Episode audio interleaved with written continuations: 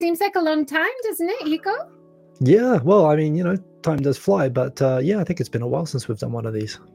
Yeah, I, I hope we have some some new topics. I was thinking back to the, the last few topics we did, and it was all about the Olympics and uh, all about COVID. And I think we do have some of that, but not exclusively. So hopefully we'll mix and match a little bit better this time. yeah, yeah. No, I, I'm getting, uh, I, I, I'm very glad that we have, I mean, COVID, unfortunately, still is part of life. But uh, yeah, I'm kind of glad to be moving past the Olympics at this point. Yeah, yeah. It's uh, Paralympics has just just finished, and right. The vaccinations seem to be increasing. Um, yep. Maybe one item that I could I could talk about at first is about how the vaccination rollout was really slow. I found that really interesting.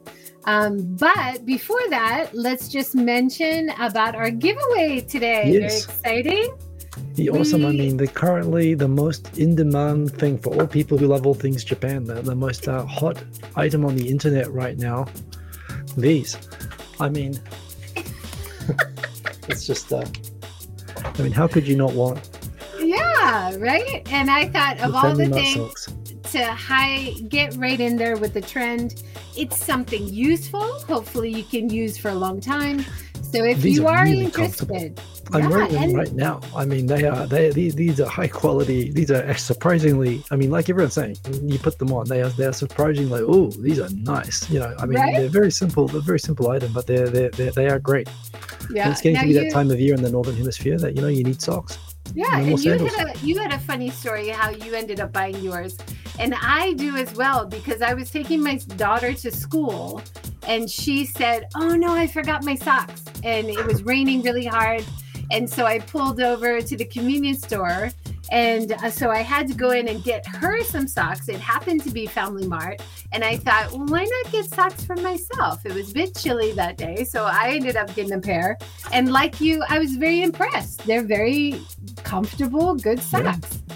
Good and socks, then I mean. On your last uh, news stream last Sunday, a lot of your people engaging were asking about them outside Japan. And uh, we can get them in Japan, but maybe difficult outside. So I thought, what a good giveaway.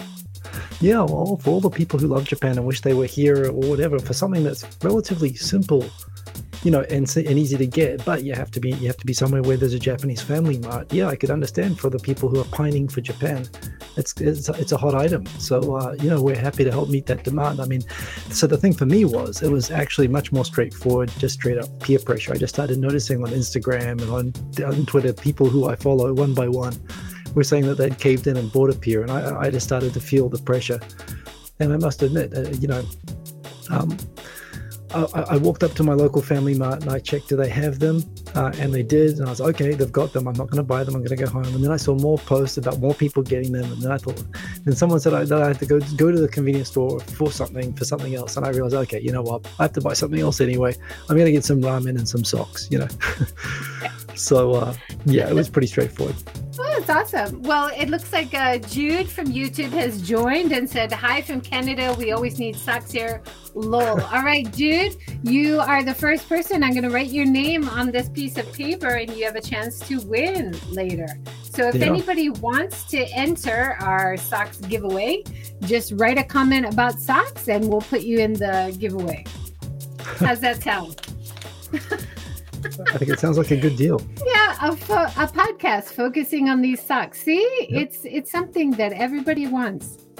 yeah, yeah. Well, you know, it's it's better than focusing on expensive whiskey or, uh, you know, there there are things like cars and first class travel. There are various, you know, I, I've I, lately I've gotten into watching YouTube channels about uh, like like first class air travel, but you know, I think socks are a good level for something that's easy to participate in.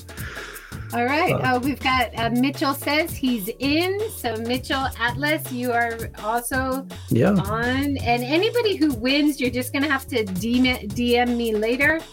And I will send it to you no matter where you are. How's that? All right. Sounds, sounds like a good, good deal. uh, before we start, I just wanted to give a shout out to the Bobby Judo and Ollie Horn at Japan by River Cruise. They did a ba- great episode today uh, with Selena Hoy about World Suicide Prevention Day. It's a very serious topic, but there is an organization in Japan called TEL, to Tokyo English Lifeline, and they do a fantastic service, multilingual, multicultural online counseling, which is anonymous for anyone who wants to talk. And they're doing a fundraiser from today, which is World Suicide Prevention Day, until the tenth of October. So definitely have a look on their website, sign up to do twenty-one thousand eighty-one steps sometime within this month. And that number is significant because that's the number of people that took their life last year. Wow. So it's it's should be zero, right? It's it's something that we should all be thinking about and supporting people to talk about and try to find help. It's a mental health is really important issue, especially now during COVID, right? Yeah, no, indeed. I mean, it's a, it's famous as a, as a big problem in Japan to begin with. But um, yeah, you know, there is this thing for particularly the what the service that TEL provides. Um, you know, Japan is uh, exciting, but you know, you go people who come to Japan. One, there's this roller coaster that people go through of experiencing the place, and it is a roller coaster without a safety net. And really without a roller coaster at times. There's, you know, um, it can be, it can suddenly be very, very tough. And, and and definitely there's a lot of people who struggle and they, you know, you're away from your family and your, your friends that you grew up with. And, uh, you know, they've got the language barrier and everything else. So it makes every, it makes small problems bigger for people. And it's nice to know that there are services out there that uh, are accessible that can help with this sort of thing. So um, yeah, no, very, great, great by Bobby Judo, um, focusing on that on the podcast today. Yeah, really good. Great to to hear about that today. Um, Richard Howerton, thank you. You are in the draw, Magic Straw Maker. You are in the draw. Thank you very much. Anybody else who wants a pair of socks and wants to enter the giveaway, just uh, write something about socks in the comments and I'll put you in. Yep. All right. Uh, so we talked about World Suicide Prevention Day. Definitely check out TEL, Tokyo English Lifeline. And uh, listen to Japan by River Cruise podcast if you want to hear more of that discussion. Yeah. Um, what should we start with? Oh, Hiko, you had a great tweet about the vaccination period being limited or minimalized from two weeks down to ten days. That's good news. Uh, you mean the quarantine period? Quarantine period, yeah. Yeah, yeah, yeah. So my understanding of this, Uh, and I'm guilty of, you know, skimming headlines and sharing. But yeah, my understanding is is that for um, business travelers at the moment, so it's a really small, limited group. But right now, if you're a business traveler and you get exceptional permission to come into Japan, you are required to stay in your hotel or your home. They don't have dedicated like quarantine hotels like they do in some other countries. Um, but you're required to like stick to your place, your destination for fourteen days. Uh, and this is for Japanese people as well as, uh, you know, uh, foreign visitors. In fact, I think it's nearly entirely actually applying to Japanese travelers right now, people coming back into the country. They have to self-isolate at home for fourteen days. Um, they are now saying that if you have um, recognized vaccinations, which really are only vaccinations used in developed countries like Moderna, Pfizer, AstraZeneca, they're not recognizing Sinovac or Sputnik or those sorts of vaccines. But yeah, if you have those, you get four days less on the quarantine period. Um, it's a baby step, but it's a clear baby step in the direction towards just loosening the controls and I think gradually, hopefully, sort of starting to open up more ways to get into Japan. But um, yeah, I have a, less for, you know, four days saved on having to stay at home is a very small thing, but hopefully it's a step towards, you know, people who have been waiting all of this time to get into Japan. It's a small step towards, you know, slowly letting more people in. Yeah. And it's, of course, the Japan travel ban is is connected. But for people who can get back into the country, anybody who has to travel right now uh, or is traveling for vacation, it is very difficult and very expensive. Even if you're allowed back in, you have to jump over so many hurdles.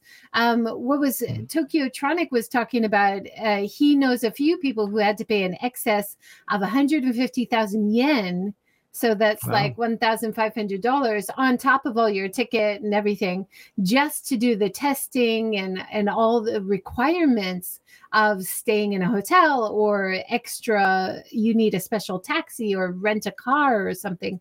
So there's a lot of added expense if you're if you're going to travel right now. It's yeah. not something I would wish. Of course, some people don't have a choice. They have to go abroad yeah. for whatever reason, right? And I think right now it is really limited to business travel. I mean, you hear about sports players, and I think some bands were let in for some concerts recently and so on. So you hear about these exceptions that outrage everybody, but it's, yeah, basically business people who are Japanese business people who are based abroad wanting to come home. And for them, yeah, staying at home for fourteen days is probably, you know, doable, but really for traveling to Japan as a foreigner, it's still pretty much impossible. Um, but yeah, um, I, unless I'm you're in the Olympics. That, that's where I'm coming to. Yeah, that, you know, part of part of that was, you know, that the, the Olympics were trying to maintain capacity for the one hundred thousand plus visitors associated with the Olympics who are coming in, and you know, immigration was just overwhelmed focusing on that. So now that those people have mostly, I think, gone, um, the hope is they'll start converting that capacity into capacity to start re-welcoming foreigners, and they're clearly still setting everything up. But you know, this this is a sign that they're going to start recognizing uh, something like a vaccine passport. That, you know, they'll perhaps allow entry if you're appropriately vaccinated and you've got proof, and they'll set up a quarantine. But but again, this is Japan. It'll happen slowly. I, I don't think it's really going to happen until next year. But I think you yeah. can start to see them sort of creaking the door open for small groups, probably starting with business travelers and hopefully moving towards students and working visa people who have been waiting for, you know, eighteen months, more, more than eighteen months now. Hopefully those people will start to get uh, avenues into Japan in the next few months. Definitely. Uh, Louise, you have been entered into the sucks draw. Thank you for your sucks, sucks, sucks uh, comment there. Uh, Magic Strawmaker, you had a great question. Is there any talk on a travel bubble that Japan can have with an Asian country? Now, this happened between New Zealand and Australia for a while. Briefly. I don't know if they're still doing it now. Yeah, um, just like a, a week after they set it up, it kind of yeah. fell apart. Cases started popping up. Um And I then Hawaii Hawaii said that they would accept Japanese travelers without a vaccination period, but they quickly stopped that as well. So I think the travel bubbles, it's really difficult until we get vaccinations up to a higher percentage, maybe. Yeah, I think right now, I mean, Singapore is is, is probably got the best shot at it. And they're, they're, they're being very strict with how they're locking down and trying to control it. And But there again, it has to be mutual as well. And this is the thing. Someone's always doing better than the other person. um, it, it's really rare that both are doing well at the same time and they're both confident enough to, to share the borders. But, um, you know, again, I can sort of imagine progress around this. Um, it's something I think Japan has said, yeah, we won't consider travel bubbles with anyone except like New Zealand and Australia.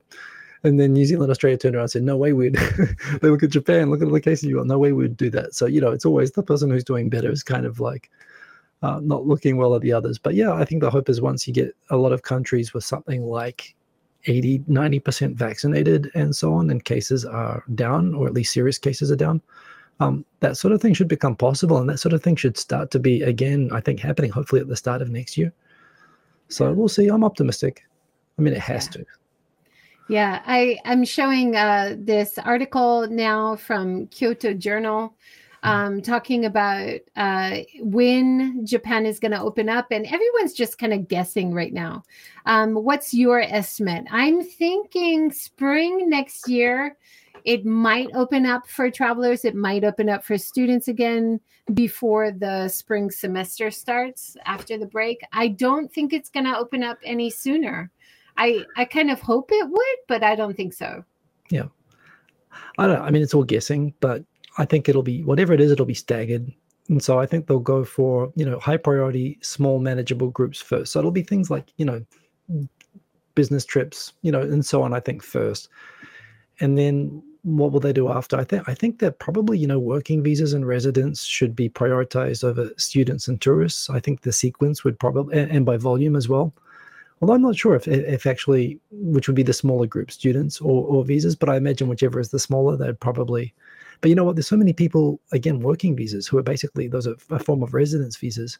I mean, sort yeah. of student visas, but who do you let in first? I don't think they'll have the capacity to do it all at once, but I, I think you're right. I think it'll be through, probably there'll be limited travel starting at the around the end of the year for business travelers and so on. And I imagine yeah. all going well, January, February, they'll they'll they'll, they'll keep opening it up. But I, I can't imagine tourism happening even in the first half of next year. But uh, hopefully, yeah, we we could be in a position that students can come in vaccinated.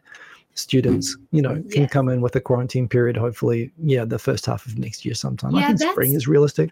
Yeah, that's something that I don't think is happening yet in Japan. There are no mandates about vaccinations yet in Japan, like you're seeing in America. Certain companies are saying everybody has to be vaccinated, or certain uh, industries are doing it, certain airlines, but not in Japan yet. Once that starts happening, uh, once we have enough vaccine, that's the first hurdle, um, yeah. that might happen. And then the vaccination rates would go up as well, right? Uh, somebody's yeah. asking, what is the giveaway? It is these wonderful, very useful Family Mart socks. So Family Mart socks. Very, very convenient. Yes. And if yeah, you want to win, item, just write uh, socks anywhere in your comment or question, and you will be entered for the draw at the end. Okay. Sorry, uh, you were saying? Yeah, yeah. So Japan has this thing where, this, for the same reason Japan can't have a lockdown, there is a pretty much a consensus that they can't. You can't have mandates. Um, you can't force people. It's all very quasi. There's like, you really, really should wear a mask and you really, really should be vaccinated, but they, they're, they're not going to arrest anybody. Like in Australia and New Zealand, police will arrest people not wearing masks and so on, or traveling more than five kilometers from their home. Um, Japan, that's unimaginable. And that's because Japan has a pretty dark history with fascism that, you know, is, is sealed off in the constitution. So they won't go anywhere near that anymore. No one wants to even test it. Um, what the government is saying though right now is when they announced yesterday that they would be, how they would lift the state of emergencies that are on like nineteen prefectures at the moment. Um, they announced that there will be, right now, you can get a big A four size paper vaccine passport, proof of your vaccination status in Japan, but they're going to prepare a digital version of that, which you can have in a, in, on a mobile size? phone in December. It's A four size. Uh, That's so, so yeah. big. It's yeah. enormous. It's enormous. It's it's pretty hard. It was, it's pretty uncool to have to unfold it and, and, yeah. and to flash it at people. But it will be on a mobile phone in December. And and what the government is suggesting is, rather than making it mandatory, they're going to make it more like a privilege. They're going to make they're going to continue the ban on, for example, izakayas, you know, uh, serving alcohol, except to uh, people with proof of vaccination. So rather than making, so it's kind of flipping it around. Rather than making yeah. it mandatory to they, have a vaccine to get carrot. into a bar. Carrot instead of a stick, right? Yeah, it'll be it'll be a privilege. It'll be privileged privileges for vaccinated people as an incentive. So so I think, which I like actually. I, yeah. I, I it's very tempting to get into you must do as I say. No, no, uh, and a I lot think of people often often it, the but, carrot uh, works better. Yeah, yeah. Um, but I can see. But so you know, they're talking about kind of yes, uh, the other way around, but certainly using vaccination status as a as a way to open up movie theaters, karaoke, bars, and, and certainly I think it'll be used for travel and stuff like that. Um, so as, as a condition for, you know, as a precondition for being able to more loosely, um, you know, end, end the restrictions. So that makes good sense to me. Yeah. And it is something as well. I've worked in with, with Japanese sort of policymakers for a long time, and they are slow and they take too long, but they are very thorough and they really do research what's going on in other countries and what's working and not working. Uh, they can always be criticized. They're not necessarily very innovative a lot of the time, and they take a lot of time. But I think these these ideas are being well thought through, and they're being based on what's working in other places. So yeah, yeah. Again, it'll take time. It'll be too slow, but I, it, it'll happen. Yeah. Um, Abel says from YouTube, I live in Yokosuka. I've not mm. seen anyone without a mask since March. and and me too. I don't see anyone out without a mask. And I hear my American family is saying, uh, you know, people are being more lax now. A lot of people walking without masks. In Hawaii, almost everybody is wearing a mask. We have very similar culture to Japan, maybe, that people mm. were wearing it anyway during flu season and stuff. Um, the whole vaccine rollout in Japan being slower, the recent news that came out about why um, Japan's vaccine rollout was slower because they insisted on domestic trials, even though they did have one hundred Japanese nationals in the American trials, they decided to redo it in Japan. And did you hear the reason why they did that, Hiko? Yeah, the bi- biological differences based on race, which no, when I no, first heard... No, they said it was because of diet. Oh, yeah, yeah. Because well, the diet would be different in Japan. And I then mean, and then Rachel Kopp and I were saying, how do they know the Japanese in America weren't eating a more traditional Japanese diet than the Japanese in Japan? I mean, how do they know, right? Exactly what people are eating. Yeah. And again, I have a tendency to be more, it's okay, isn't it? Kind of in my reaction. And, and to the extent that it was understandably urgently pushed through, but to the extent that Japan was like, hey, let's just make extra short safe, to me, I thought was kind of like, I can hold on for, you know, one or two more months if that's what it takes. And remember, it wasn't just the testing. It was also this, there was a supply issue. They just didn't, didn't get them until after Europe and America had taken their, their, their lot. And Japan was like first in line of the countries not producing the vaccines. You know, we got them ahead of Australia and New Zealand and the other countries that also are in the same position. Um, But yeah, but at the same time, I must admit this thing about the, the need to test. I, I, you're right, the diet thing is silly, and I didn't realize that there were Japan nationals in the U S, but I was originally scoffing at the idea that, oh, they need to test, like somehow Japanese are biologically different to the rest of humanity. I was scoffing at that, but then some people who actually do this, like for a living, you know, who actually do run these trials, were responding to me on Twitter and saying, "Oh no, no, no, it's actually a thing," and there is this huge problem with, um, with in, in the U S. There's a problem that you know drug trials are overwhelmingly done on white men, and minorities and women are not, you know, tested. And it turns out that there are medicines which have different, very different impacts on women sometimes. Um, and, you know, and, and those side effects are dismissed, you know, because, but they weren't, they weren't factored in. And there are, bio, apparently there are, you know, biological variations, and there is justification for that, which surprised me. But um, yeah, the diet thing, um, yeah, that's, that's a little bit much. But look, making sure it's safe, I'm okay. I'm glad, you know. Uh, making sure it's safe is fine, but there yeah. were, you know, there was a lot of concern. There were people that died during that time. So that's, that's a real judgment call to delay yeah. it. Um, that way. And it was a real shock that it was because of diet. That was a bit shocking.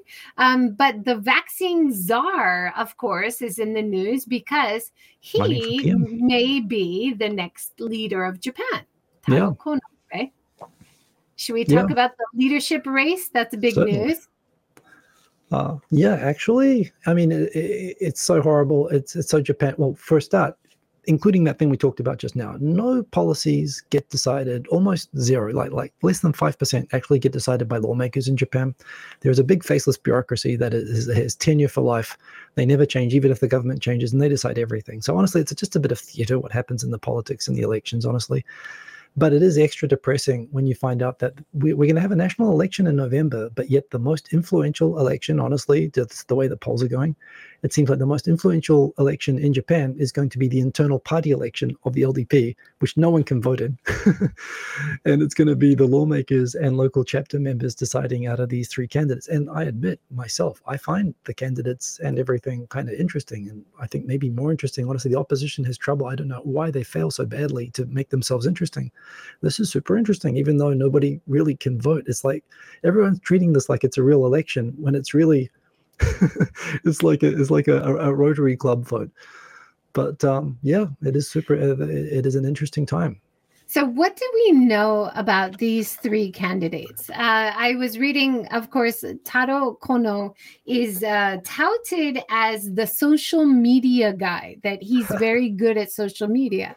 Is that true? Well, it's a pretty low bar, I think, that he's starting from. Um, yeah. But, I mean, but he was in charge of the vaccine rollout. Now the vaccine rollout is going very well.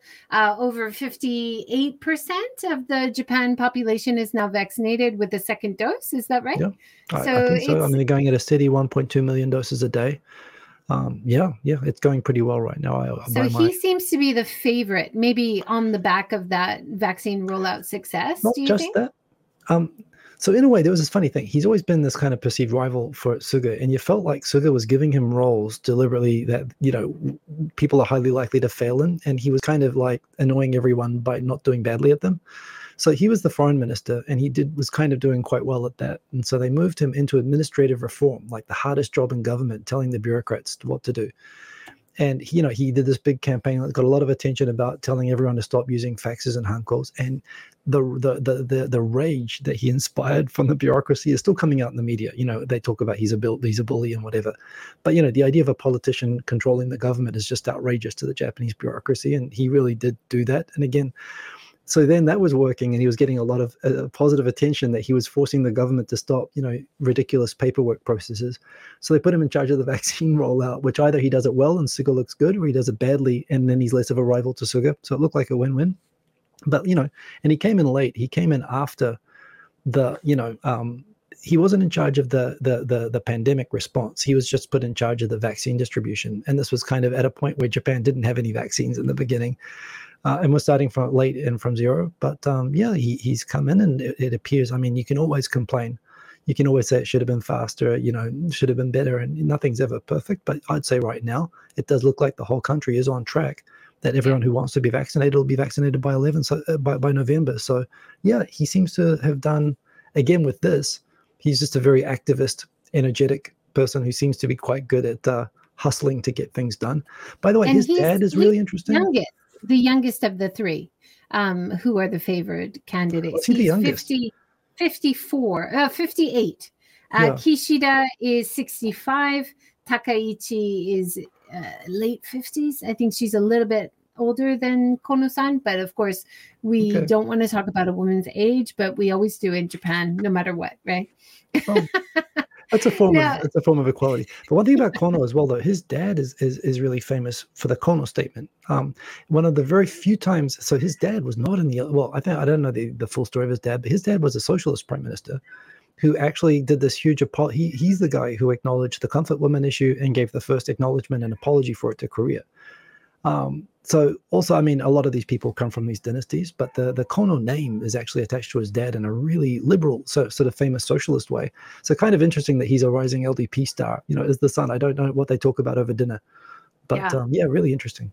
Yeah, I, I read a few articles about that and saying that he is much more conservative than his dad, oh, but yeah. having having that legacy is is very interesting.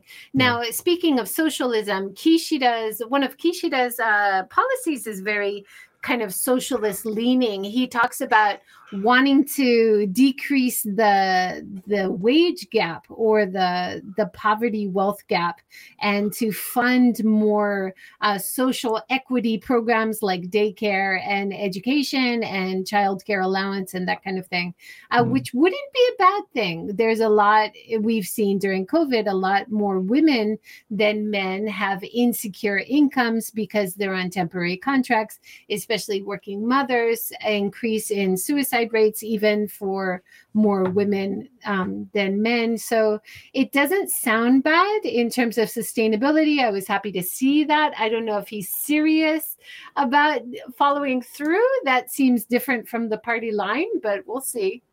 Yeah. Yeah. So again, I, I kind of, so Kishida is just a straight, you know, um, wanting the job, you know, in a faction, and, and seems like a nice enough guy and, and whatever. But, you know, um, the, the thing that frustrates me about all Japanese politics, including domestic and in the election, I, but, but, you know, in this case within the party, when you ask for their policies, you know, their policy is, you know, uh, you know, heartful feeling for one another or, or whatever. There's no policy, you know, um, and, and it's always been a Japanese government. uh, pro- Sorry, my cat really likes politics. She oh, really. Oh, I can wants tell. To, yeah, yeah, good, good yeah. taste. No, so one thing about Japan, I mean, like for for for a country that's been run by a right-wing party for basically seventy years, um, it's not really a right-wing party the way that you'd think about right-wing parties in, you know, most other, you know, Western countries. Um, it's always been a goal, like. For example, you know, since the whole, I think they realized after the war that there was such inequality, and you know, there was there was an aristocracy in Japan at the end of the war that was dismantled, and there were these landowners and these basically, you know, sort of almost serf level people, and the government actually set about, you know, redistributing land. Conf- you know, they have this huge inheritance tax that was used to sort of redistribute wealth in the society in a really re- aggressive way. Um, basically, the wealthier you were, you know, you would you would lose everything, and you'd have to pay in tax seventy percent of the value of all the assets that you had at the time that you died, which would bankrupt all of these rich families, and that would go into taxes that would be spent on public works projects to give jobs to regular folk. And the result of that is, this was done under the L D P. Japan has, you take the top ten percent and the bottom ten percent of Japanese incomes, the gap, the wealth gap in Japan is among the lowest in, in developed countries. It's like uh, four times. And this has been a consistent both goal of the um, bureaucracy and of the L D P. And the idea is, is that, you know, by having social stability and not having a huge wealth gap, it, it'll promote, you know, contentment and re-electing of the, you know, and, and letting the, the government do other things. So it's always been, it doesn't sound very right-wing or conservative, but in Japan it is conservative to want to promote social stability through, you know, addressing wealth inequality. And, you know, they do that in all sorts of ways. So it's not inconsistent, but, you know, to the extent that, and, but in the end of the day, he's just setting a theme for what he wants to emphasize in terms of policies. But most of these policies, you know, things like promoting, uh, you know, um, um, daycare and stuff like that, these are things that, you know, quietly bureaucrats have been working away on and have been, you know, consistent policy things anyway. And there's been quiet improvement in these areas when these things were really highlighted as a big problem about six or seven years ago. I mean, the, yeah. the, the, the daycare issue was partly what brought down the L D P when they got voted out and the Democrats came in, was dissatisfaction over that. And, you know, it's the bureaucracy that reacts to that. So he's kind of setting these platitudinal sort of themes, but honestly, they're kind of being done anyway. It's just a matter of yeah. emphasis and tone. Well, that's, and it's a nice that's tone. Very clever yeah. politics, isn't it? You see that all over the world. I uh, really want to do this, and then quiet behind the scenes, it's already happening, and they can take credit for that. Take credit, absolutely. Very clever. Ellen, now, it will I, mean that more money know, will go into those things, but yeah. Yeah, I don't know hardly anything about Takaichi-san. Um, do you? It seems like she yeah, follows the party line. Uh, she... Uh, f- pro, you know, supporter of Abe's policies. That's pretty much any candidate here. They yeah. they follow Abe's policies, right? So yeah, I'm I'm not as as as all out against her as a lot of people in the Gaijin Twitter world are. Um, there are photos of her with neo Nazis, but honestly, neo Nazis can work into a walk into a politician's office and take a photo, and you know, and, and just for a photo, I'm I'm not going to brand her on that sort of thing. But that said, um. And also, let's acknowledge um, Japan, you know, I think that the symbolism uh, and, and desperate need, Japan, one hundred twenty-second on the global gender equality ranking scale, which doesn't include every country. I think it only includes like one hundred seventy countries, but pretty, pretty far down the list. Um, so, you know, the symbolism of finally having a, a woman prime minister, and from a party that has less than ten percent uh, women among representatives in parliament. I mean, the lowest, uh, the lowest women female representation rate in parliament of any party is in the L D P. So the idea that one of those very, very few women could get into the top role, and the party's been deliberately trying to develop. Clearly, they've been placing women in cabinet to put them, to position them to be able to, you know, go for the uh, prime minister role.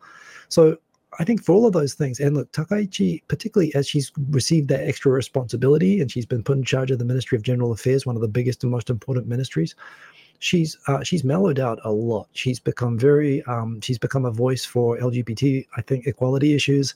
Um, and she's been a voice for, you know, for women, sort of, again, the daycare issue and so on, which she really wasn't before. And I think there is this pressure when you're in a party like the L D P as a woman to sort of, you know, try to outdo the men a little bit and and, and try not to be, you know, too balanced. And she's she's come around on that, as has Seiko Noda, who might also be another candidate. Mm-hmm. But yeah, I you know, read before, that uh, Noda-san might also be a candidate, but it, it sounds like it's kind of narrowed down to these three I, recently. I'm endorsing Takaichi is really going to make her uh, one of the main candidates, and some polls actually have her ahead of everybody.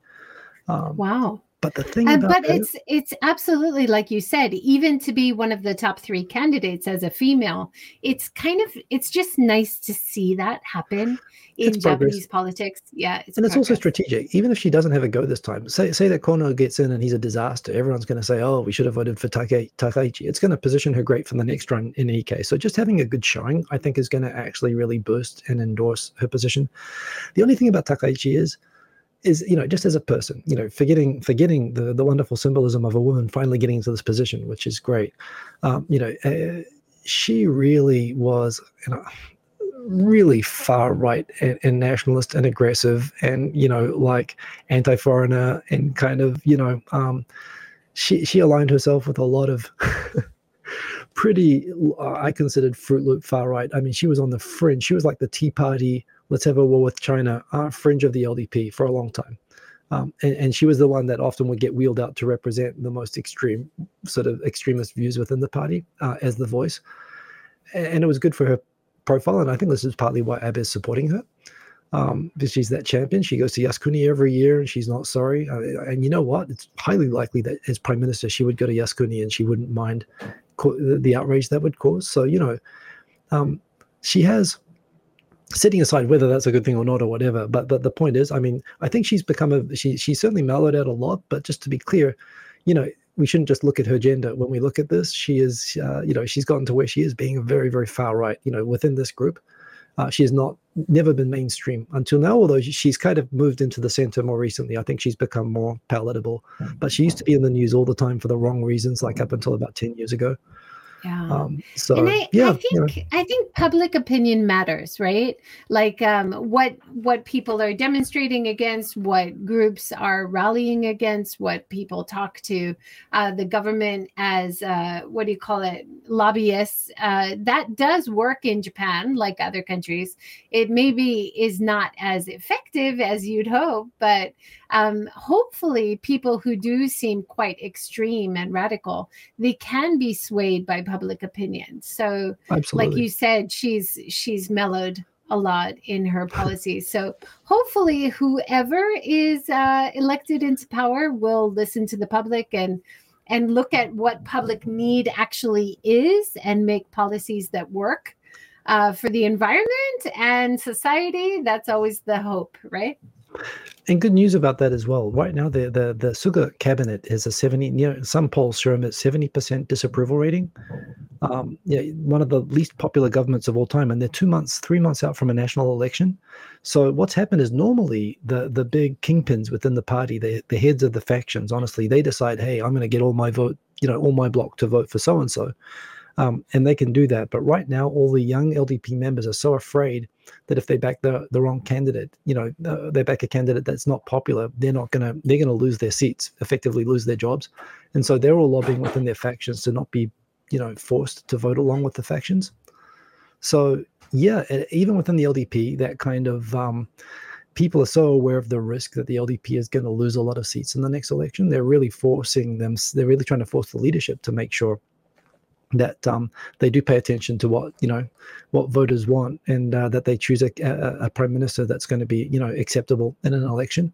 So it's actually, it's also a good sign, perhaps, that even in this non, non-election election, people are actually really, they're, they're afraid enough about being held accountable that they are uh, actually, yeah, they're, they're actually really paying attention to what voters want right now. So it's a good sign. Yeah. And under Suga's leadership, uh, he did make the aim for twenty fifty to be carbon neutral for Japan. He did yeah. make aims for twenty thirty, which have already been met. So he did make progress in terms of sustainability targets and goals, which Japan has been moving forward. So that's that's good. And hopefully whoever follows him will continue the progress and not take a step back. Yeah. And, you know, I think these are, like I said before, these are things that the bureaucracy was already on, a, you know, is on the, it's like a train on rails going towards anyway. They're doing these things anyway, and the politicians just get to take the credit for it. But at the same time, um, the reason Shinjiro Koizumi uh, made a huge performance out of sort of crying at the news that he was resigning was he he said that, listen, you know, the signing up to these sort of international agreements and making these sort of big, big political commitments to supporting um, environmental policies, you know, which was his ministry, uh, were things that, you know, other other prime ministers might not have done. Um, and he felt very, very appreciative. So I think it is, you, you know, he deserves some credit, I think, for paying particular, being particularly supportive of environmental initiatives, um, even though, and I, and I hope that a change in prime minister won't affect that. But um, yeah, I think you can give him some credit. Certainly there's, there's continued to be slow, but, you know, meaningful progress. Yeah.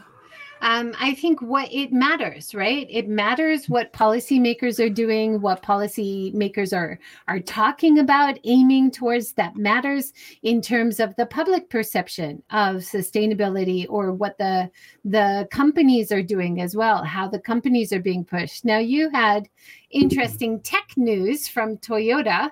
Do you want to talk yeah. about that? Sure. Um, so. Yeah, no, Toyota announced the other day that they are basically, um, uh, I mean, they've been slow, obviously, committing to pivoting towards E Vs. Uh, and they've got a huge, I mean, basically all of their suppliers for all of their internal combustion engine cars are basically the whole economy of I G and a lot of like places in America, like Alabama and some states where they have plants. And they've, they've, they're, they're having a lot of, they're being very disrupted by companies like Tesla that don't have those supply chains to start with. And they've asked for extra time to convert over. And as, as a result, Toyota's been seen as anti-E V. And they're trying to respond to that because, you know, obviously there's such a flow towards that. So, yeah, they did a big announcement that they are doing really huge investments in E V battery and car technologies, as well as previously announcing that they are going to be start launching from next year, I think, like a, a ton of pure E V battery-powered Wasn't cars. Wasn't it fifteen that they said yeah. we're going to have fifteen different types of E V? That's a huge shift from their, we're not doing E Vs, we're only going to do hydrogen. Hydrogen is the way of the future, or hybrids. And then I, all I of a sudden, we're going to do hydrogen. Hundred yeah, percent E V electric cars, and that so that's that was a big change. But weren't weren't they kind of part of the pushback? Was it twenty thirty or twenty twenty? Yeah. They said it was, they said twenty thirty no was more, too soon. No and more they, cars without hybrid or electric or zero emissions, yeah. right? So, so hydrogen, they've just got like one demo car. They're not they're not proposing, I think, to make any the more Midai. than that at the moment. They're just they're mm-hmm. proving the technology. But what, what I think they wanted was to be able to, there was this concern that with all of this hype going towards E Vs, that they were going to lose all the cred that they were getting uh, on these environmental sort of targets for their hybrid cars.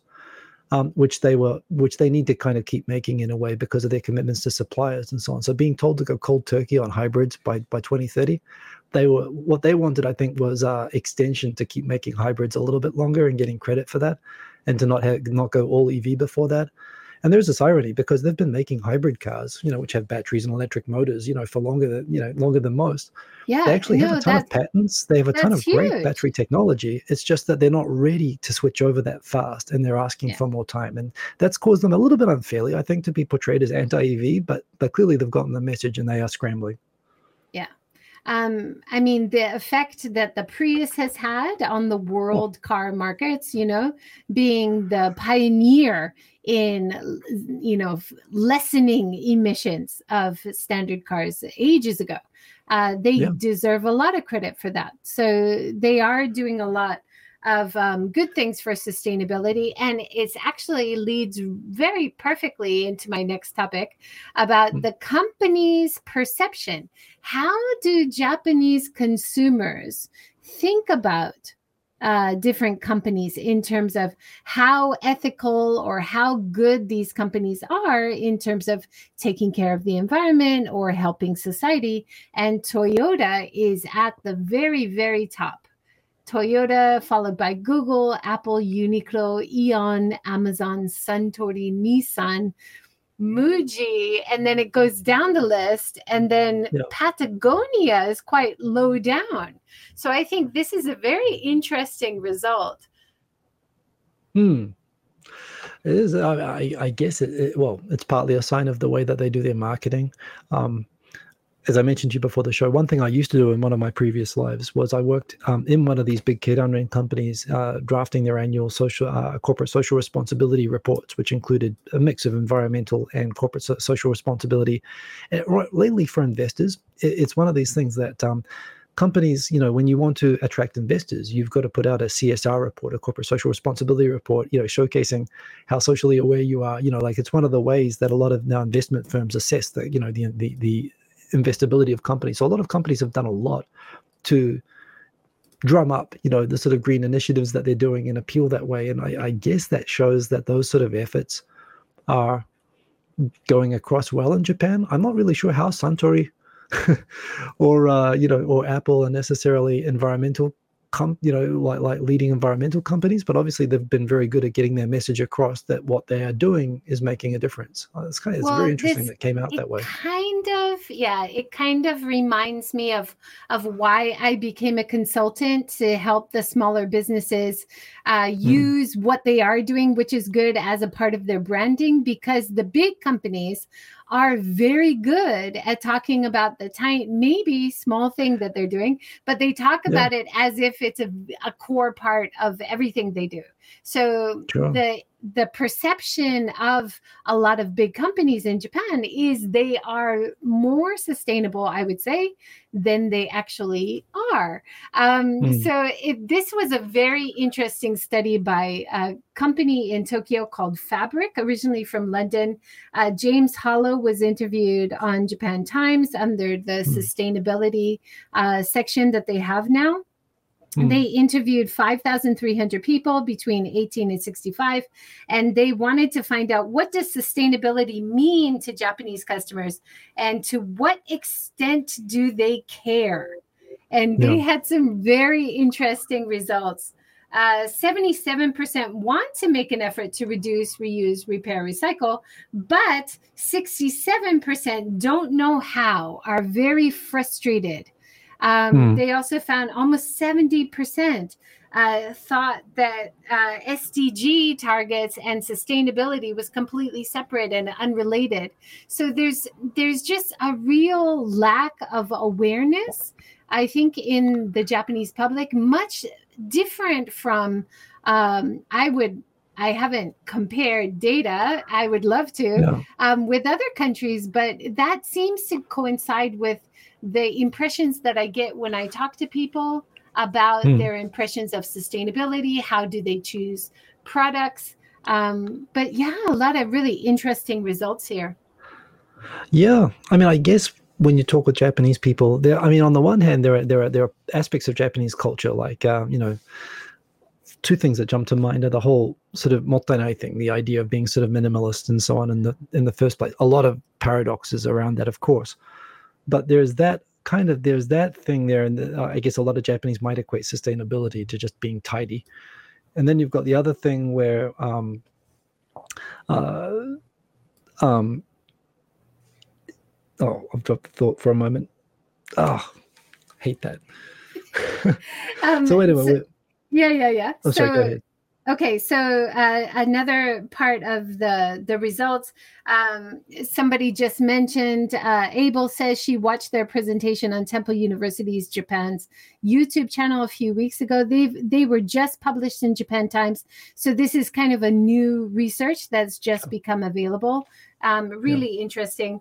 The lowest Sorry. engagement with sustainability. So people who uh, don't really think about sustainability at all in their day-to-day was most people, sixty-five percent. Um, yeah. thirty-seven percent, oh, sorry, I, I said a higher number before. thirty-seven percent do not equate sustainability with S D G issues, which of course is very related, but most people are very unaware. What do S D Gs actually mean, right? Yeah. Um, the most shocking thing for me from the results was, um, let me just get through this and then I'll let you comment, Eko, sorry. Um, yeah. So they had, of the most engaged people, the people who are really trying to be sustainable in their day-to-day, was only four percent of all the people they talked to. Yeah. And five percent of the all the people they talked to were highly negative about sustainability and felt strong aversion to trying anything sustainable. So the wow. highly negative group was actually higher than the highly engaged group, which is really sad, but there's a lot of room to grow. Oh. That's interesting. Well, look, so sorry, the thought came back to me. I just blinked out okay, for a good. moment. Um, one...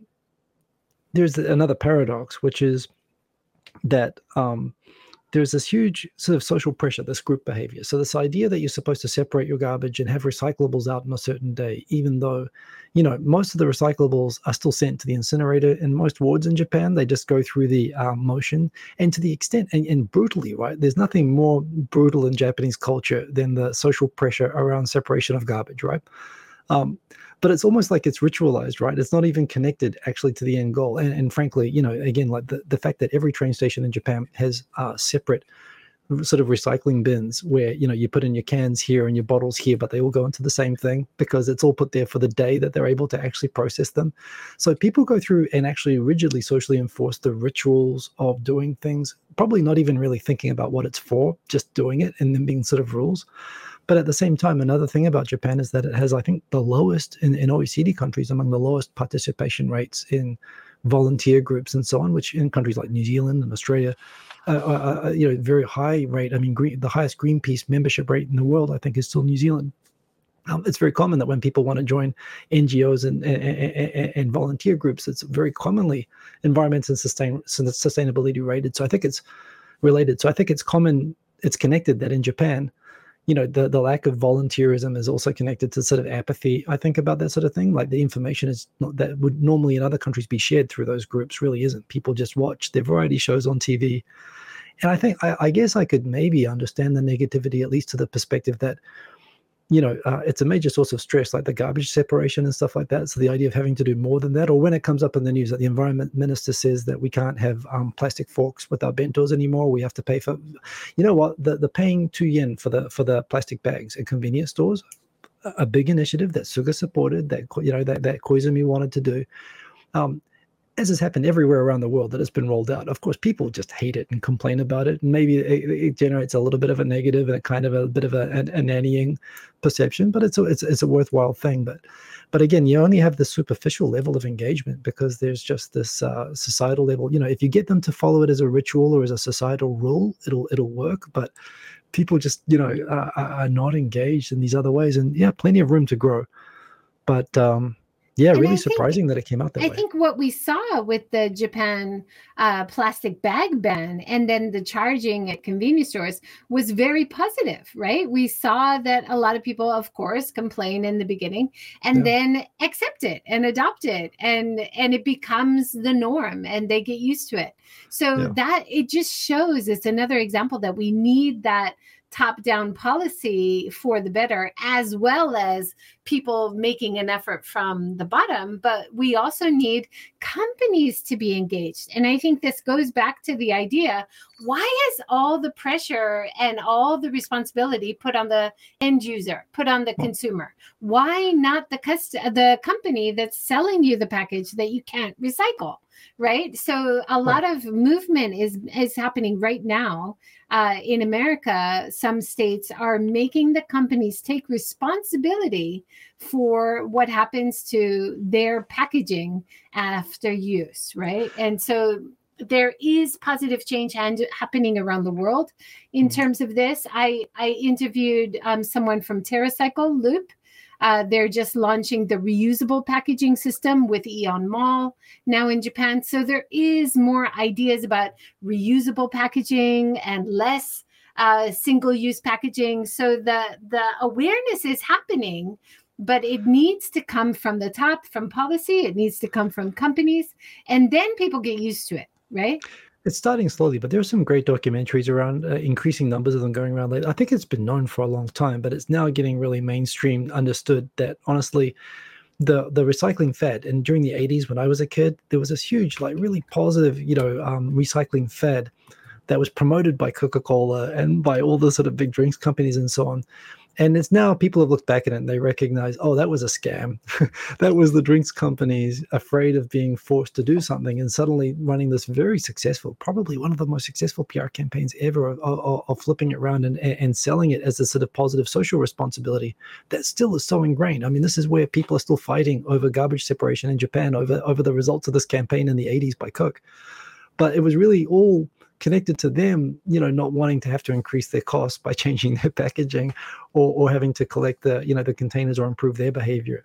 Um, and everyone bought into it, you know, and it still really, really shapes. It's really hard to undo. The idea of being against recycling or saying that it's sort of cynical, it's really hard, right? I mean, the whole idea that the, the yeah. triangle, the four R's, and, you know, recycling's like the, the last thing, you, you know, you're supposed to well, not get to that point. And recycling that became, is, is such a big better. lie that everybody still believes in Japan, you know, that less, less than twenty percent of all those P E P bottles are actually recycled. But even at the Olympics, they no. made a big deal about the podiums being from recycled plastic.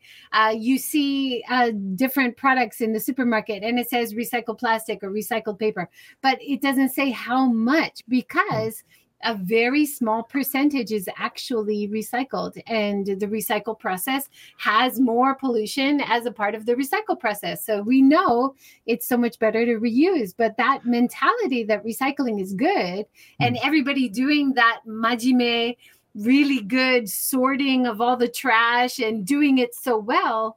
And then it really, it's not as much meaning as they thought. Well, it's frustrating, it's all, right? It's coming to a head because all of the pretending to recycle when it was really getting shipped to China and Indonesia or put in landfills, even Indonesia and China aren't can't take anymore.